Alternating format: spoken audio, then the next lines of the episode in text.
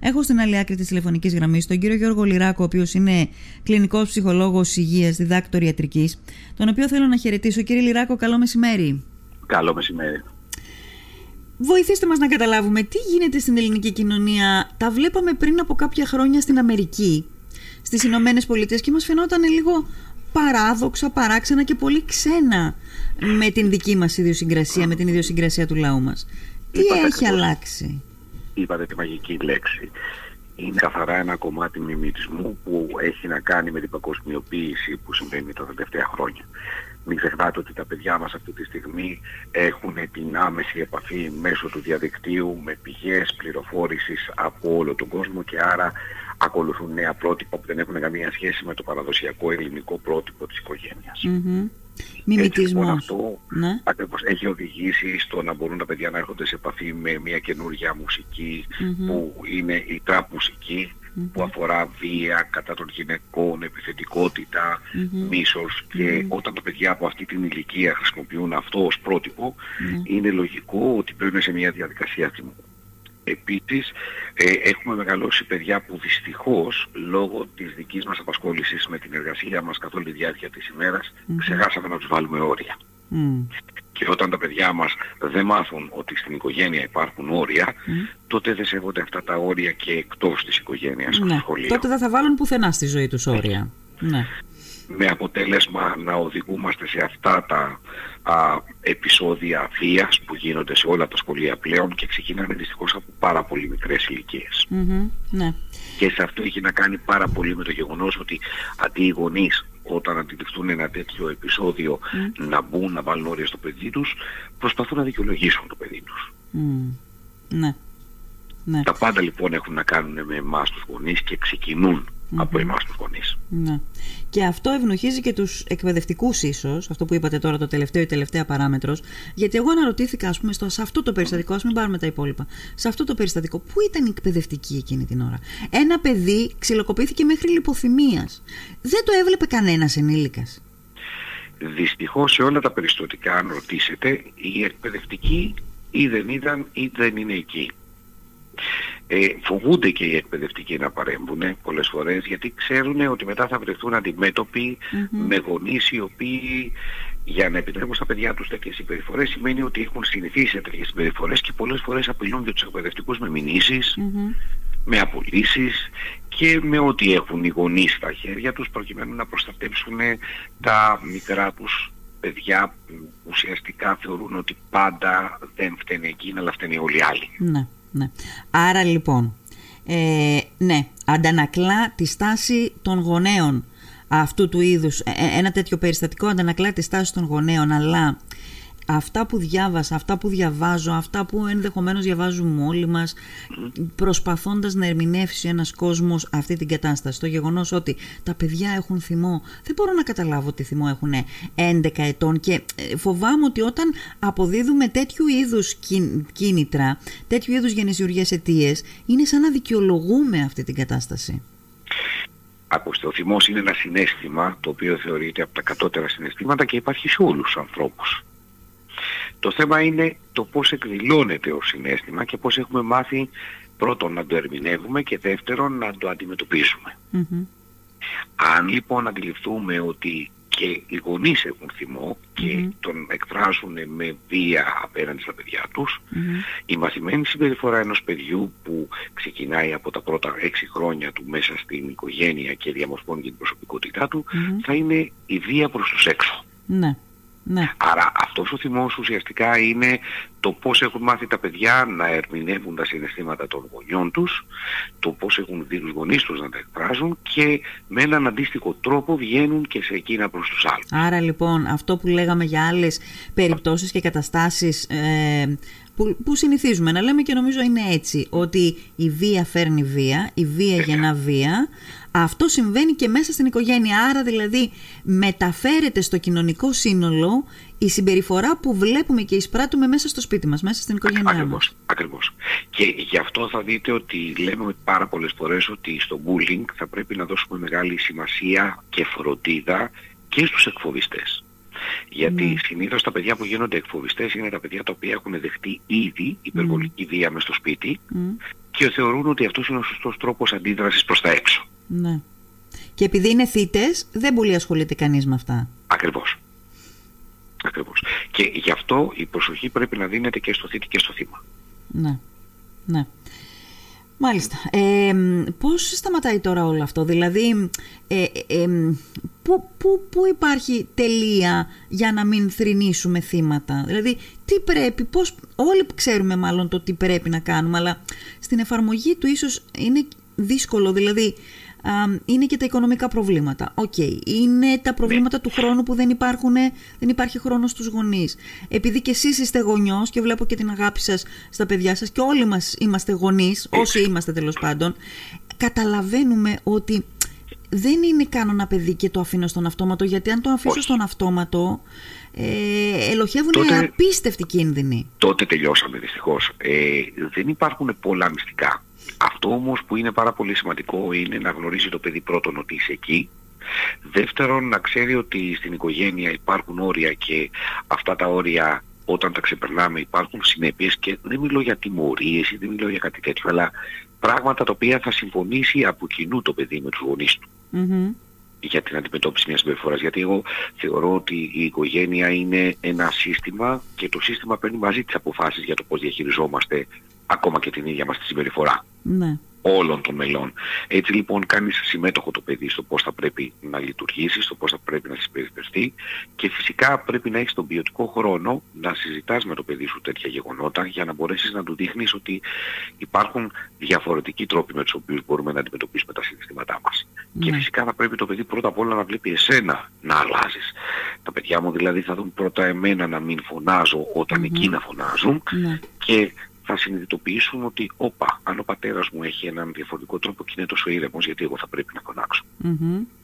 Ναι. Αυτό είναι το πρώτο κομμάτι για να μπορέσουμε να τροποποιήσουμε τη συμπεριφορά. Από εκεί και πέρα οι παρεμβάσεις πάντα πρέπει να γίνονται πρώτα από τα σχολεία. Έτσι, γιατί δυστυχώς στην οικογένεια μέσα θα έπρεπε να υπάρχουν μια στρατιά από ψυχολόγια, από κοινωνική λειτουργία, να μπορούν να ελέγχουν ε, ακατάλληλα σπίτια, ακατάλληλους γονείς και όπως ξέρετε δεν υπάρχει κανένα σχολείο για να εκπαιδεύσει mm. γονείς και να τους κάνει κατάλληλους γονείς. Να, ναι.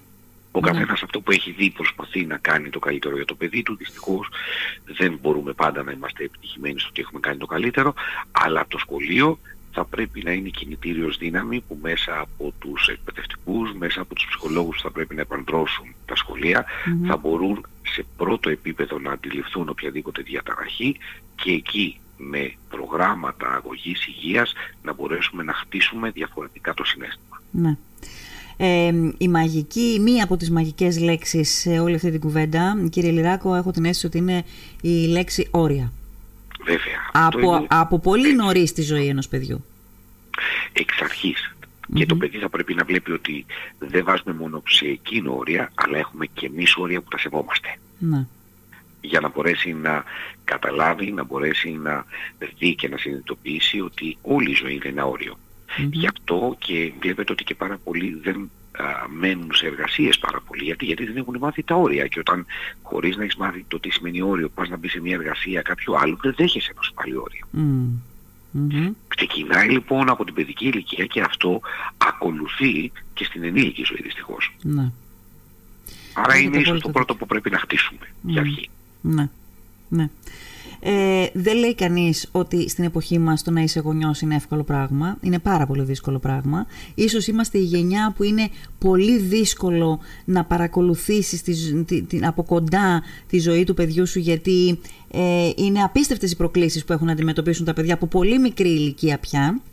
Έτσι και δυστυχώς ελάχιστος ο χρόνος που έχουμε ναι. και εμείς γιατί για να μπορέσουμε να δώσουμε στα παιδιά μας όλα αυτά τα οποία έχουν ανάγκη σύμφωνα με τη σύγχρονη κοινωνία, αυτό που ναι. έχει ορίσει η κοινωνία ως ανάγκη, έτσι, ε, αναγκαζόμαστε να δουλεύουμε ατελείωτες ώρες όλοι με μία και δύο εργασίες για να τα βάλουμε πέρα. Ναι, ακριβώς. Και αυτό δυστυχώς μας απομακρύνει και κάποια στιγμή να μας πούν τα παιδιά μας, ξέρεις, εγώ δεν ήθελα τα λεφτά σου, ήθελα εσένα. Ναι, ναι.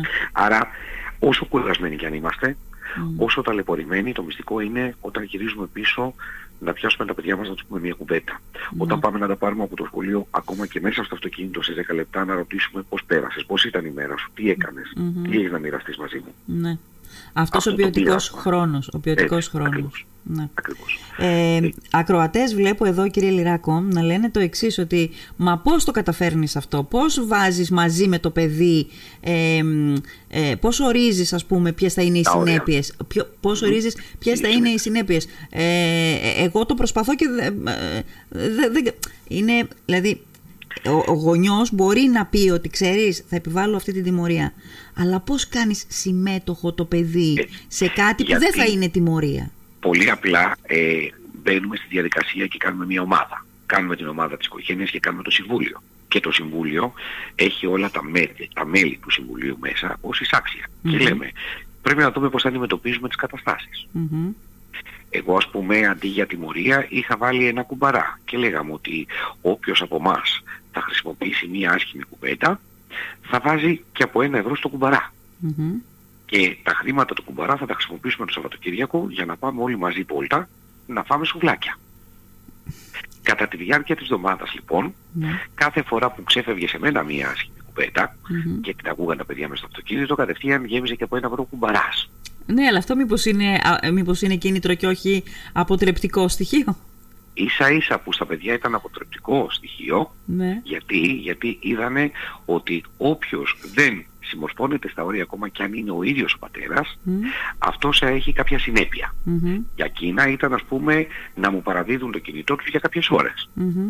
Και μάλιστα το κάνανε από μόνα τους με, χωρίς να έχουμε ε, θυμό, χωρίς να έχουμε Ναι. κότες και καυγάδες, γιατί το είχαμε συμφωνήσει. Ναι, ναι. Για έλατε παιδιά, πώς θεωρείτε ότι είναι δίκαιο αν συμβεί κάτι να μην παίξουμε στο κινητό μας. Μμμ. Και το ορίζανε εκείνα. Ναι. Τα έκανα συμμέτοχους δηλαδή στην απόφαση που θα πάρουμε. Ναι. Άρα δεν το βλέπαν ως τιμωρία, αλλά ως μια συμμετοχική απόφαση της οικογένειας. Ναι. Ναι. Ε, σωστά. Γιατί η άλλη μαγική λέξη είναι η λέξη συνέπειες. Δεν τις ξέρουμε. Δεν ξέρουμε Ε, τη λέξη συνέπεια. Αυτό. Αυτό ακριβώς. Ναι. Και όταν έχεις πάρει εσύ μέρος στο να ορίσεις τη συνέπεια, Μμμ. τότε φροντίζεις και να την τηρήσεις. Ναι. Γιατί είναι κομμάτι δικού σου από εκεί και πέρα. Μμμ. Δεν στο επιβάλλει δηλαδή κάποιος άλλος με τη βία. Μάλιστα. Έχεις συνενέσεις σε αυτό. Πάντως και αυτά που λέμε κύριε Λυράκο τώρα και αυτά που λέτε εσείς και μεταλαμπαδεύετε και είναι πολύ ωραία και πολύ ενδιαφέροντα και πιθανόν να λύνουν και απορίες και κάποιους, κάποιους φίλους ακροατές να βγάζουν τη μαύρη κουρτίνα από μπροστά και να β- βλέπουν έναν τρόπο να αντιμετωπίσουν μια κατάσταση και αυτά μπορείς να τα κάνεις εάν και εφόσον έχεις χρόνο να διαθέσεις. Αυτό είναι η Ναι. αρχή. Δηλαδή πρέπει να βρει, η οικο- να βρει η οικογένεια χρόνο για τα παιδιά της. Δεν μπορεί Και τα πρέπει, παιδιά να μεγαλώνουν στον ξέρετε, αυτόματο. Πρέπει να βρει και κάτι άλλο. Θα πρέπει να μάθουμε εμείς οι γονείς να δεχόμαστε να χάσουμε τα παιδιά μας. Δηλαδή... Δηλαδή θα πρέπει να τους αφήσουμε στις κόντρες μας κάποιες φορές να μας νικήσουν. Για να νιώσουν ότι σε αυτή την κοινωνία είναι επαρκή και μπορούν να είναι ανεξάρτητα χωρίς να φοβούνται. Σωστά. Έτσι θα έχουν πίστη στον εαυτό τους και δεν θα χρειάζεται να βγαίνουν επιστητικά απέναντι στους άλλους ανθρώπους για να δείξουν ότι κάτι αξίζουν. Σωστά. Σωστά. Εντάξει. Ναι. Πολύ ενδιαφέρον αυτό. Πάρα πολύ ενδιαφέρον. Μάλιστα. Λοιπόν, ε, ε, όσο μας επιτρέπει ένας ραδιοφωνικός χρόνος το αναλύσαμε. Θέλω Να να, είστε καλά. Τελειώσουμε, κύριε Λυράκο, επανερχόμενοι σε αυτό το θέμα, το οποίο μ- μας ε, προκάλεσε ουσιαστικά και αυτή την κουβέντα μας. Ε, πείτε μου εσείς δύο τελευταία λόγια για όλο αυτό το πράγμα. Δηλαδή, είναι πάρα πολύ λυπηρό, απογοητευτικό, σε κάνει να σκέφτεσαι χίλια δύο πράγματα άσχημα όταν ακούς, για την κοινωνία μας, όταν ακούς ότι ένα 11χρονο παιδί έπεσε, έπεσε κάτω, Λιπόθυμο, ναι. λιπόθυμο από το ξύλο. Ναι. Δυστυχώς είναι ένα φαινόμενο που θα συνεχίσουμε να το βλέπουμε για αρκετά μεγάλο χρονικό διάστημα και είναι ένα φαινόμενο το οποίο από τη στιγμή που έχει αρχίσει δύσκολα θα τελειώσει γι' αυτό θα πρέπει να μπούμε και να το αντιμετωπίσουμε στη ρίζα του ξεκινώντας πρώτα με εκπαίδευση στους γονείς και στη συνέχεια μέσα στο σχολείο με περισσότερο έλεγχο και των ιδίων των καθηγητών αλλά και των παιδιών. Θα πρέπει να κάνουμε τα παιδιά συμμέτοχους στο να μην είναι απλοί μάρτυρες αλλά να μπορούν να παρεμβαίνουν και να βρίσκονται εκεί ο ένας για τον άλλο. Ναι, μάλιστα. Κύριε Λυράκο, σας ευχαριστώ πάρα πολύ. Εγώ να είστε σας καλά. ευχαριστώ. Γεια Και σας.